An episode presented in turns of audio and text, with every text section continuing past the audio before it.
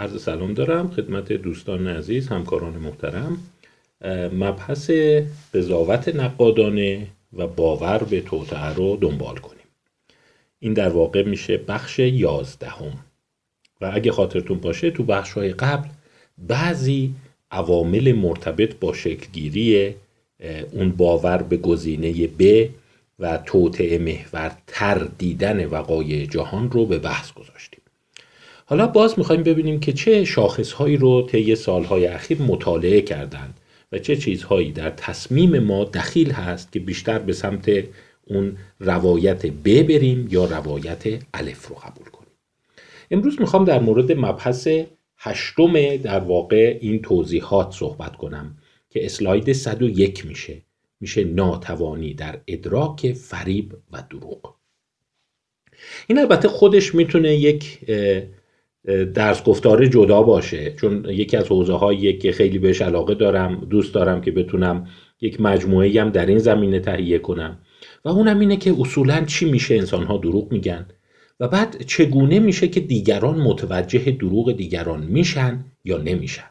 به عبارت دیگر دیسپشن، فریب و این نیرنگ چی هست و آیا ما میتونیم در گفتار دیگران، در حرکات دیگران متوجه دروغ گفتن اونها بشیم یا نه. این مبحث اینم باز شاید 2 اخیر خیلی رشد کرده و شاید بعضیا میگن یکی از دلایلی که علاقه عموم، نه حالا دانشمندان، به اون افزایش پیدا کرده یه مجموعه سریال هایی بود که یکی از اونها Lie to Me هست، به من دروغ بگو، و این سریال خیلی طرفدار پیدا کرد و داستان این سریال این بود که یه تعداد متخصص و خبره در امور در واقع دروغ سنجی رو معرفی میکنه که از روی حرکات ظاهری افراد، به خصوص اون زبان بدن، اون بادی لنگویج، اینا سعی میکنن بفهمن دیگران دروغ میگن یا نه. و این مبحث خیلی داغ میشه که آیا ما از حرکات دیگران، از اون نگاهشون، از حرکت دستشون، از حرکت چهرهشون میتونیم بفهمیم یکی داره دروغ میگه یا نه. و البته توی این سریال به طرز بسیار اغراق‌آمیزی ادعا شده بود که آره اگر ما به بدن افراد دقت کنیم، اون زبان بدن رو دنبال بکنیم، میتونیم بفهمیم. یعنی میشه اینجوری پیام داد که آیا اگر ما قضیه رو ندونیم، چون ببین این 2 مبحثه، یکی اینه که خب شما یه مطلبی رو میدونی، مثلا فرض کن یه نفر میاد میگه که من تو موجودیم پول بود و چک شما رو چرا نذاشتی پاس بشه، و بعد شما میری چک میکنی میبینی تو موجودیش پول نبوده. این از راه فکت، از راه صحت وقایع متوجه میشی دروغ گفته. ولی این ادعای این افراد اینه که نه، شما وقایع بیرونی رو نمیدونی، فقط به چهره طرف، کلام طرف، طرز حرف زدنش، طرز نشستنش نگاه میکنی و میفهمی دروغ میگن یا نه. و در واقع صحبت بر سر اینه که آیا انسان‌ها قادر هستند دیسپشن، فریب و دروغ رو در دیگران متوجه بشند یا نه، که البته من فکر می‌کنم این مجموعه قشنگی میتونه باشه و خیلی جای بحث داره، چون علاوه بر این که به مسئله دروغ میپردازه، اصولاً به مسئله نان وربال پروسسینگ، پردازش غیر کلامی هم میپردازه. آیا ما در لابلای کلاممون چیزهایی از ما تراوش میکنه که طرفی که مقابل ما هست متوجه اون میشه، یا اینکه نه، اینا همش خطاهای شناختیه، یه سری سوگیری‌های شناختیه و ما خیال میکنیم که میتونیم این چیزا رو ببینیم. آیا ما نان وربال کیو، نشانه‌های غیر کلامی داریم؟ آیا بادی لنگویج ارزش داره یا نداره؟ میگم این 20 سال اخیر خیلی پژوهش‌های قشنگی در موردش صورت گرفته.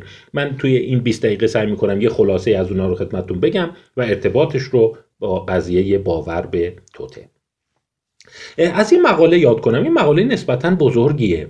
البته ما 2006 تقریباً 14 سال پیش Global Deception Research Team، در واقع گروه مطالعه فریب، در واقع گروه جهانی مطالعه فریب، یک گروهی هست که تو تمام کشورهای دنیا اومدن بررسی کردن که تو دنیا مردم فکر میکنن دروغگوها چه ریختی اند. Journal of Cross Cultural Psychology اینو چاپ کرده و اسم مقاله است A World of Lies، جهانی از دروغ، که 75 کشور رو بررسی کرده و از نظر مردمان این کشورها پرسیده شما فکر میکنید دروغگوها چه ریختی اند و وقتی یکی داره دروغ میگه چه چیزایی در حرکاتش، در سکناتش دیده میشه که شما رو مشکوک میکنه که این آدم راست نمیگه. این به نظر میاد پژوهش قشنگیه، چون میتونی پاشی بری این کشور اون کشور بپرسی، بگی که مثلا یه سری لیست بذاری جلوش آدمایی که در واقع دروغ میگن چه ریختین. اسلاید 104 این رو یه جدول گذاشتم که شاید یک خلاصه از این مقاله باشه که چه چیزایی رو مردم دروغ میدونن. تقریبا تو تمام دنیا بالای 60%، این رقم خیلی بزرگیه، معتقدن دروغگوها تو چشم آدم نگاه نمیکنن. avert gaze، یعنی وقتی بهشون ازشون سوال میکنی یه جای دیگر رو نگاه میکنن، سعی میکنن مثلا چششون رو پایین بندازن، چششون رو به دیوار خیره میشن. و در واقع اینو ما خیلی توی عوامم داریم و اینا که به من نگاه کن، به من نگاه کن، راستشو بگو. و این تصور هست که اونایی که به آدم نگاه میکنند خیلی سختشونه دروغ بگن. avert gaze رو بالای 60%، نزدیک 70% گفته بودن که از ویژگی‌های دروغگوست. چند تا ویژگی دیگه هم گفته بودن، مثلا nervousness، اون مضطرب بودن، 30%. اینی که حرفاشون نامربوط در میاد و به هم نمیخونه، بازم نزدیک 30%. حرکات بدنی، تغییرات چهره و در واقع اون رنگ چهره و وقفه پاز توی کلامشون، اینا از ویژگی های دروغگو هست.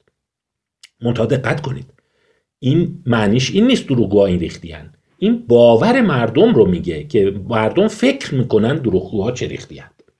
و بعد سلسله پژوهش های زیادی صورت گرفت که ببینن آیا اینا راسته یا نه، آیا آدما وقتی میخوان دروغ بگن کمتر به شما نگاه میکنند، و یا اصولاً مردم میتونند از کلام دیگران بفهمند دروغگو کیه یا نه. راستش بخواین این مجموعه خیلی قشنگ پژوهش هست.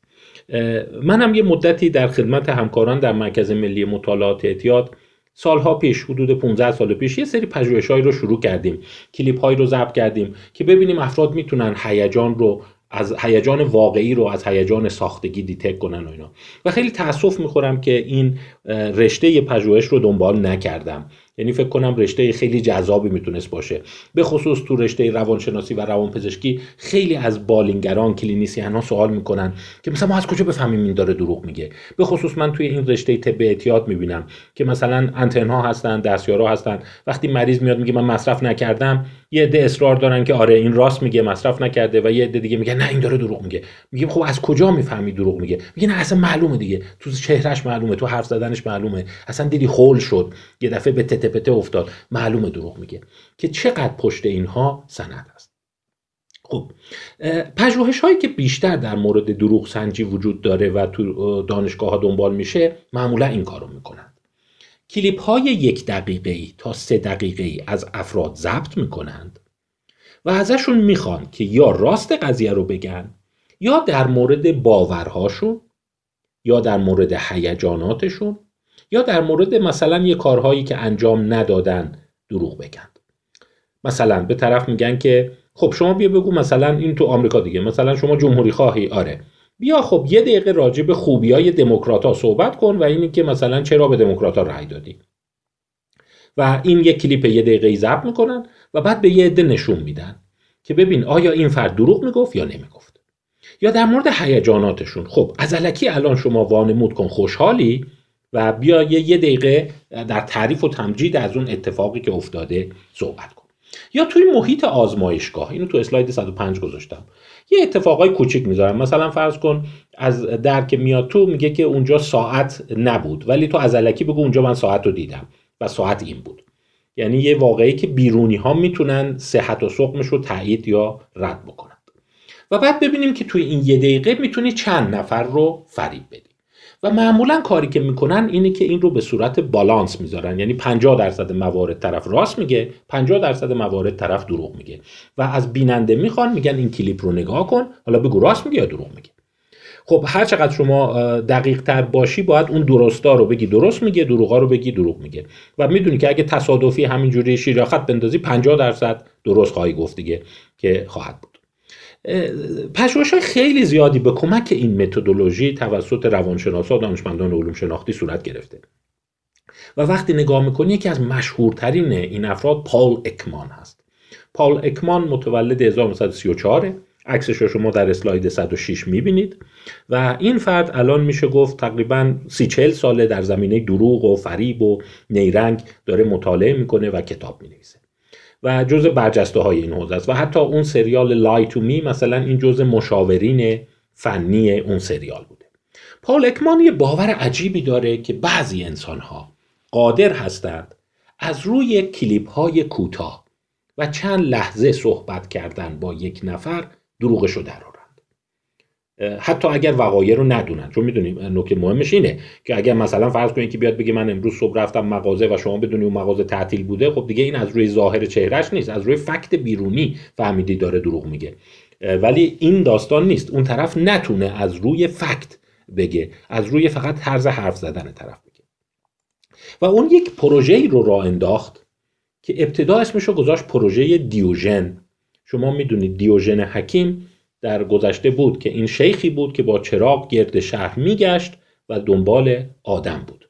و در واقع این صحبت این بر اساس پروژه دیوژن این بود که در واقع آیا میشه ما بگردیم و آدم راستگو، آدم درستکار رو که دیو و دد نباشه شناسایی کنیم با چند لحظه باش حرف زدن. و بعدن البته یه مقدار صحبت شد که دیوژن این کار رو نمی‌کرده، دیوژن دنبال دروغگوها نبوده، دیوژن دنبال سلامت اخلاقی بوده و اینا. برای همین اسم پروژهش رو عوض کرد، اسمش رو گذاشت ویزارد پروژکت. ویزارد هم میشه یه چیزی مثل جادوگر، یه چیزی مثل آدم که تو کار سحر و جادو هست.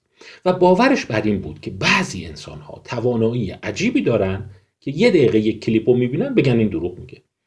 و مثلا معتقد بودن خب این خیلی به درد سیستم‌های انتظامی و پلیس و اینا می‌خوره دیگه. طرف میگه آقا من سارقم، یه دقیقه صحبت می‌کنن، خب بگو من روز سرقت کجا بودی؟ از روی چهرهش، تته پته کردنش میفهمم که این دروغ میگه راست میگه. خب این الان میشه گفت تقریباً 20 ساله که داره پژوهش میکنه. منتها چیزی که دستگیرش شد این بود. اول کار اینه که اکثریت مردم همون 50% رو در میان. این جمله دقت کنید. اکثریت مردم 50% رو میگن. یعنی با شیر و خط فرقی ندارد. به عبارت دیگر اولین یافته در واقع پال اکمان و گروهش این بود که اکثریت غالب مردم توانایی شناسایی دروغ رو در طرف مقابل ندارند. این یه فکت خیلی مهمه دوستان عزیز، این فکت رو دقت کنید و این فکت طی مطالعات متعدد به کرات تکرار شده. ولی یه چیز جالب پشتبندشه، اکثریت مردم خیال میکنند این قدرت را دارند. یعنی همونایی که نمیتونن و واقعا 50% میزنن، وقتی ازشون میپرسی چقدر مطمئنی، یه چیزی حدود 60-70% به بالا مطمئن، اصلا شک نکن. 90% میگه شک نکن، اصلا تو چهرهش معلومه قشنگ داد میزد داره دروغ میگه. و این مقالات رو که من خوندم یه مقداری بدبین شدم به این آدمایی که خیلی ادعای زرنگی و رندی و اینا میکنه. آقا من تا یارو رو میبینم میفهمم دروغگوئه، اصلا من یه نگاه به طرف بندازم میفهمم. و این تقریبا با پژوهشش نشون داد اکثریت مردم این کاره نیستند. و چیز دیگه‌ای که توش در آورد اینه که خیلی به رشته شما هم ربط نداره و حتی دید افرادی که باید تو رشتهشون این کار باشه، مثل وکلا، مثل پزشکان، مثل اون مصاحبه‌گران حرفه‌ای این سازمان‌ها که میخوان آدم استخدام کنن، بیشتر اینا درگیری یک گرندیوز و خودگنده‌بینی هستن. خیال میکنن آقا من فهمیدم این آقا این کاره نیست، این کاره است، نمیدونم چیه. اینا همش خیالات اون. البته پال اکمان عده زیادی رو کلیپ بهشون نشون داد. میدونید کار ساده هم از کلیپو میری به مردم نشون میدی بعد ببینی کی بالای 50% در میاره. تعداد زیادی کلیپ. یه چند نفری رو در آورد که اسم اینا رو گذاشت ویزاردز. و برای همین اسم پروژه رو گذاشته پروژه ویزاردز، که اینا توانایی بالایی دارن در دیتک کردن دروغ گفتن دیگران. منتها یه سری نقد بود، بعضیا میگفتن خب این تصادفیه. میدونی اگر شما 200,000 نفر رو تحلیل کنی بالاخره یه 7-8 نفری در میان که خیلی 90% درست میزنن و این نمیتونه لزوما توانایی اینا باشه. به خصوص که راستش بخوام من رد پال اکمان رو گم کردم، یعنی بعد از یه مدت دیدیم که دیگه مقاله چاپ نمیکنه و خبری هم از اون ویزاردهاش نشد و که اینا چی شدن، آیا اینا رو بعدن یه گروه مستقل ارزیابی کردن یا نه. حالا یه تئوری توطئه هم اتفاقا پشت این شکل گرفت که آره پال اکمان دانشگاهی بود و بعد غیبش زد چون FBI و CIA و اینا این رو به کار گماردن، چون این به یه نتایج خیلی جالبی رسید. حالا ما نمیدونیم این یک تفکر توطئه است که این آقا غیبش زده و داره یواشکی پژوهش میکنه در مورد شناسایی چهره و فریب و نیرنگ، یا اینی که نه کارش واقعا پا به سن گذاشته دیگه، متولد 1934 عرض کردم، یعنی دیگه خب 80 سالش شده دیگه، مقاله چاپ نمیکنه و پژوهش نمیکنه و رفته تو فلوریدا احتمالاً داره استراحت میکنه و خودش میگه من دیگه فیلدو یه ذره ول کردم. ولی یه عده میگه نه دروغ میگه، این داره با این سازمان‌های امنیتی همکاری میکنه که این فهمیده. منتها اون زمان اون ویزرداش کیا بودن دیده بود بیشتر این نگهبانان مقامات هستند. اون چند مورد میدونیم، اونایی که کنار مثلا اون سناتور، وزیر، رئیس جمهور وای میستن، میبینه یه دونه از این هدفونام تو گوششونه، یه داره جمعیت رو نگاه میکنه ببینه کسی نخواد ترور کنه، کسی نپره وسط، نمیدونم. یا اینایی که میبینیم بادیگارد این سلبریتی ها هستن، یه جوری قلچماق و هیکلی ان، وای میستن دست به سینه و جمعیت رو هی دارن از زیر عینک نگاه میکنن. ادعاش این بود این آدما اینقدر به جمعیت خیره شدن و نگاه کردن کم کم یاد گرفتن که کی درد سره، کی اونجا نشسته الان میخواد پاش سوال بد بکنه، میخواد حمله کنه، میخواد تعرض کنه و این توانایی داره. ولی میگم یافته‌هاش بعداً توسط گروه‌های مستقل تایید نشد. و حتی البته اسلاید فکر کنم دیرتر گذاشتم، اسلاید 112 رو اگر برید جلو، تو اسلاید 112 من اینو نشون دادم، یک متا آنالیز صورت گرفت.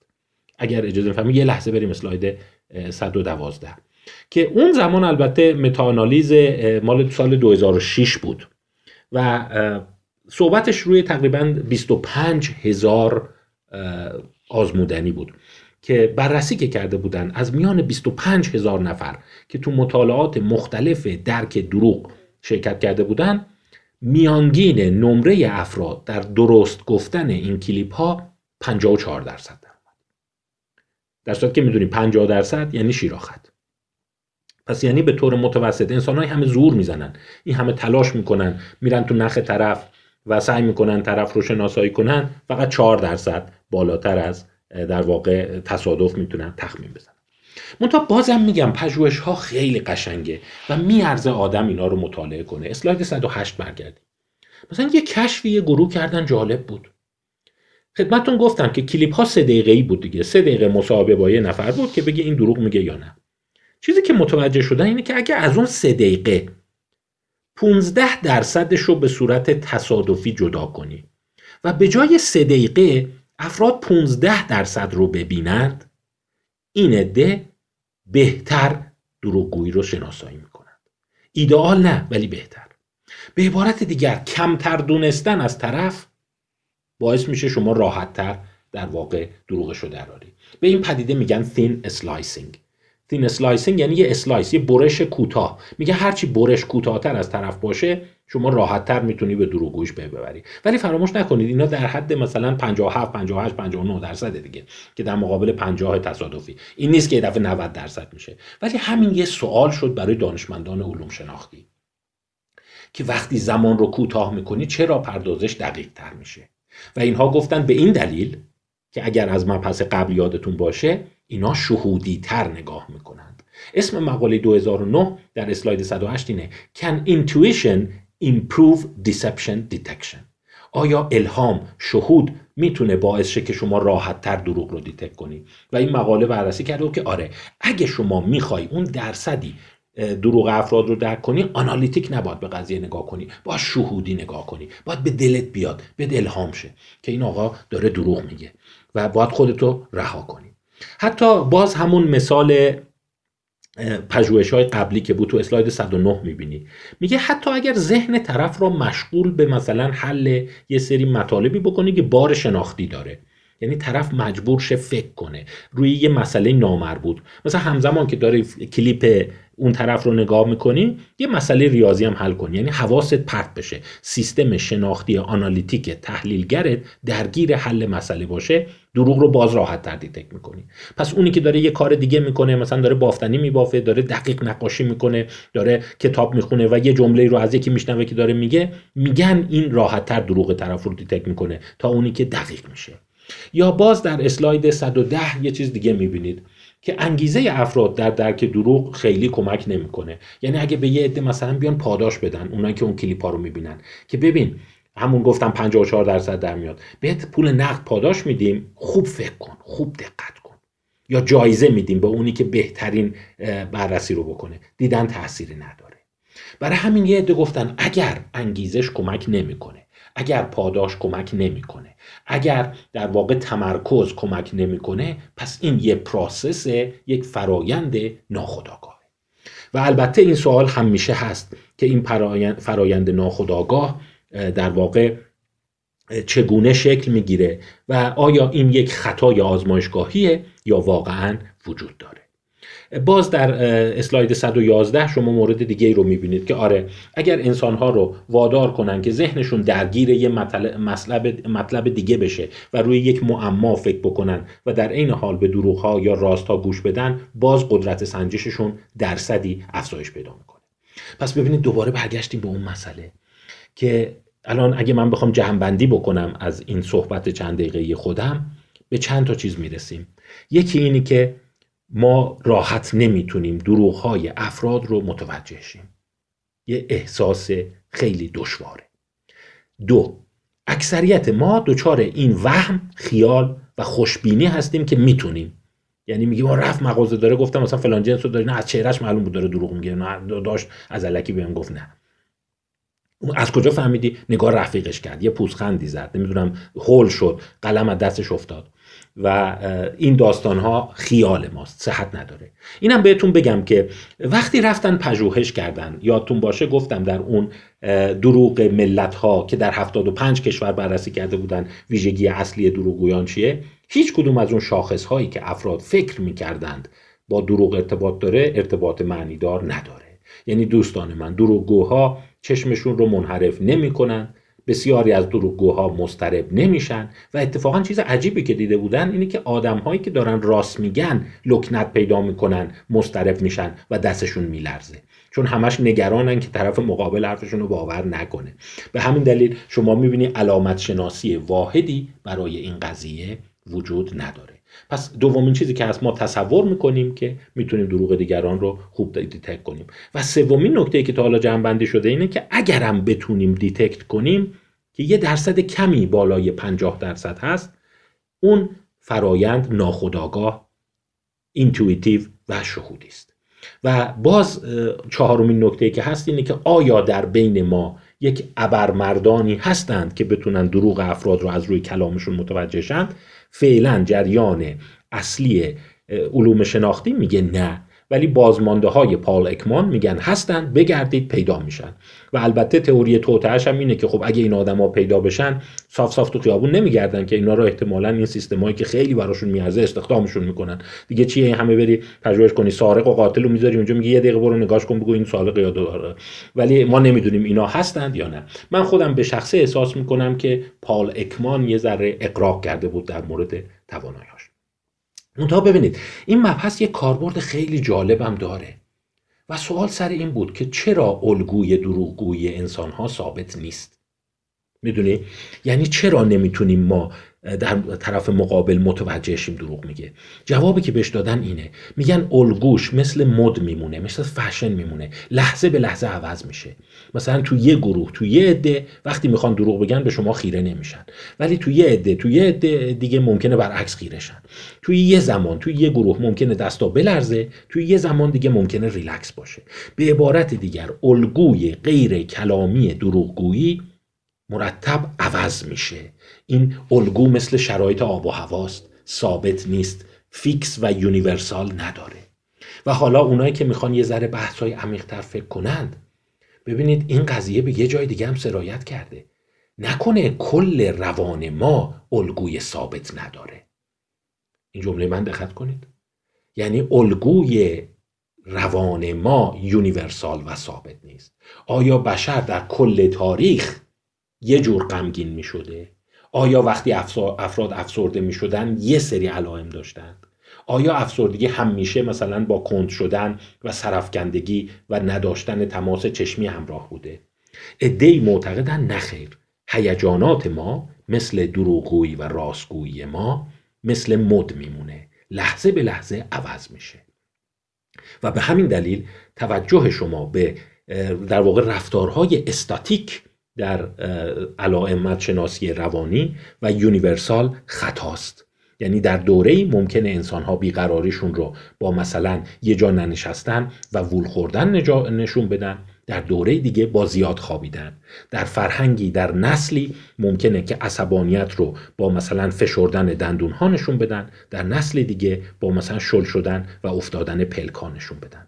چون دروغ هم همین جوریه و چون این لحظه به لحظه و محیط به محیط عوض میشه، شما نمیتونی در واقع دروغ دیگران رو بفهمی. چون در واقع مثل اینکه الان اخیراً چی موده، دروغگوها اخیراً مودشون چیه. ولی به همین دلیله که اون سریال لای تو می به نظر من دروغ اقراقه، که یعنی وقتی آدما مثلا میخوان راستشو بگن دستشون رو مش میکنن، نمیدونم دست راستشو، نمیدونم انگشتشو به شستش میماله، اینا هیچ کدوم نمیتونه فراگیر باشه. الگوی ایموشن اکسپرشن ما و حتی ایموشن اکسپریانس ما در واقع کاملا سیال و گذراست. یعنی شما مثل ابر میمونه. به قول ادوارد شورتر مثل کشیدن خط روی سطل آبه. شما رو آب وقتی یه خطی میکشی، آره یه لحظه آب جابجا میشه، چند تا موج درست میشه و لحظه دیگه یه شکل دیگه میشه. این الگوها ثابت نمیمونند. روان ما سیالتر از اونیه که فکر میکنی. برای همین یه عده شبهه ایجاد کردن که آیا ما میتونیم علامت شناسی روانی رو به این راحتی دسته‌بندی کنیم، کاتگورایز کنیم و معماها رو جواب بدیم؟ چرا در ابتدای قرن 20 ما شایع‌ترین علامت روانپزشکی خستگی و نوراستنی بوده؟ چرا در اواسط قرن 20 اضطراب بوده؟ چرا این اواخر افسردگی و بعدش ADHD؟ یعنی شما می‌بینی مثل این که علامت شناسی دیسترس هم سیاله و لحظه به لحظه عوض میشه. حالا این چه ربطی به مبحث توطئه داره؟ داستانش اینه، میگه که یکی از دلایلی که در واقع ما درگیر بعضی باورهای افراطی میشیم اینه که بیش از حد به اینتیویشن و شهود خودمون بها میدیم. یعنی وقتی ازش میپرسی که خب استدلال چیه، یادتون هست قبل از در جلسه قبل گفتم، میگه نمیدونم دیگه، حس کردم داره دروغ میگه، حس کردم یه کلکی تو کارشه. این حس کردم یه کلکی تو کارشه از کجا میاد؟ این در واقع unconscious processingه و من فکر میکنم اصلا این کلی بحث میطلبه که بحث کنیم تو جلسات بعد، که آیا unconscious processing یک پروسس، یک فرایند معتبر هست یا یک فرایند نامعتبر.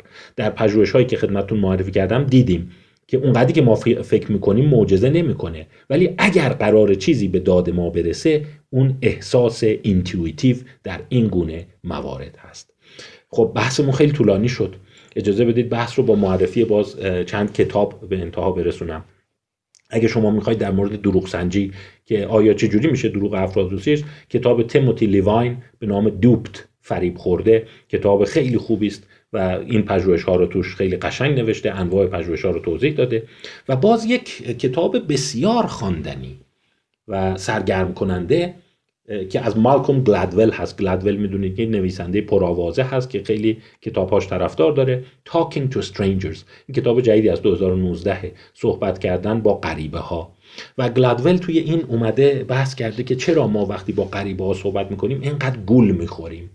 و البته به کیس های تاریخی اشاره میکنه و از اونا شروع کرده، مثلا چمبرلین در واقع نخست وزیر انگلیس در قبل شروع جنگ جهانی دوم و لورد هالیفاکس وزیر امور خارجه، میگه هر دو با هیتلر دیدار کردن و چند دقیقه باهاش صحبت کردن، اومدن بیرون گفتن عجب مرد نازنینی، عجب مرد رئوفی، عجب انسان درستکار و صادقی، ما تا حالا سیاستمدار مثل این ندیدیم و این اصلا هیچ شرارتی توش نبود. یعنی اینقدر راحت فریب اون رو خوردن و بحث رو از اونجا شروع میکنه که چیه که ما غریبه‌ها رو میبینیم اینقدر در مورد اونها اشتباه میکنیم، اونایی که راست میگن رو دروغگو میپنداریم و اونایی که حسابی دارن دروغ میگن رو متوجه نمیشیم و بعد دلمون خوشه که نه اتفاقا خیلی هم خوب فهمیدیم، نه من یه احساس حق به جانب و خیلی مغز کل بودنم بهمون دست میده، آقا ما هر کیو میبینم فوراً میفهمم. اگه شما این حسو دارید به احتمال بسیار بسیار بسیار زیاد اشتباه میکنید و گفتم تو 200 و خورده هزار نفری که پاول اکمان جمع کرده بود، 12 نفر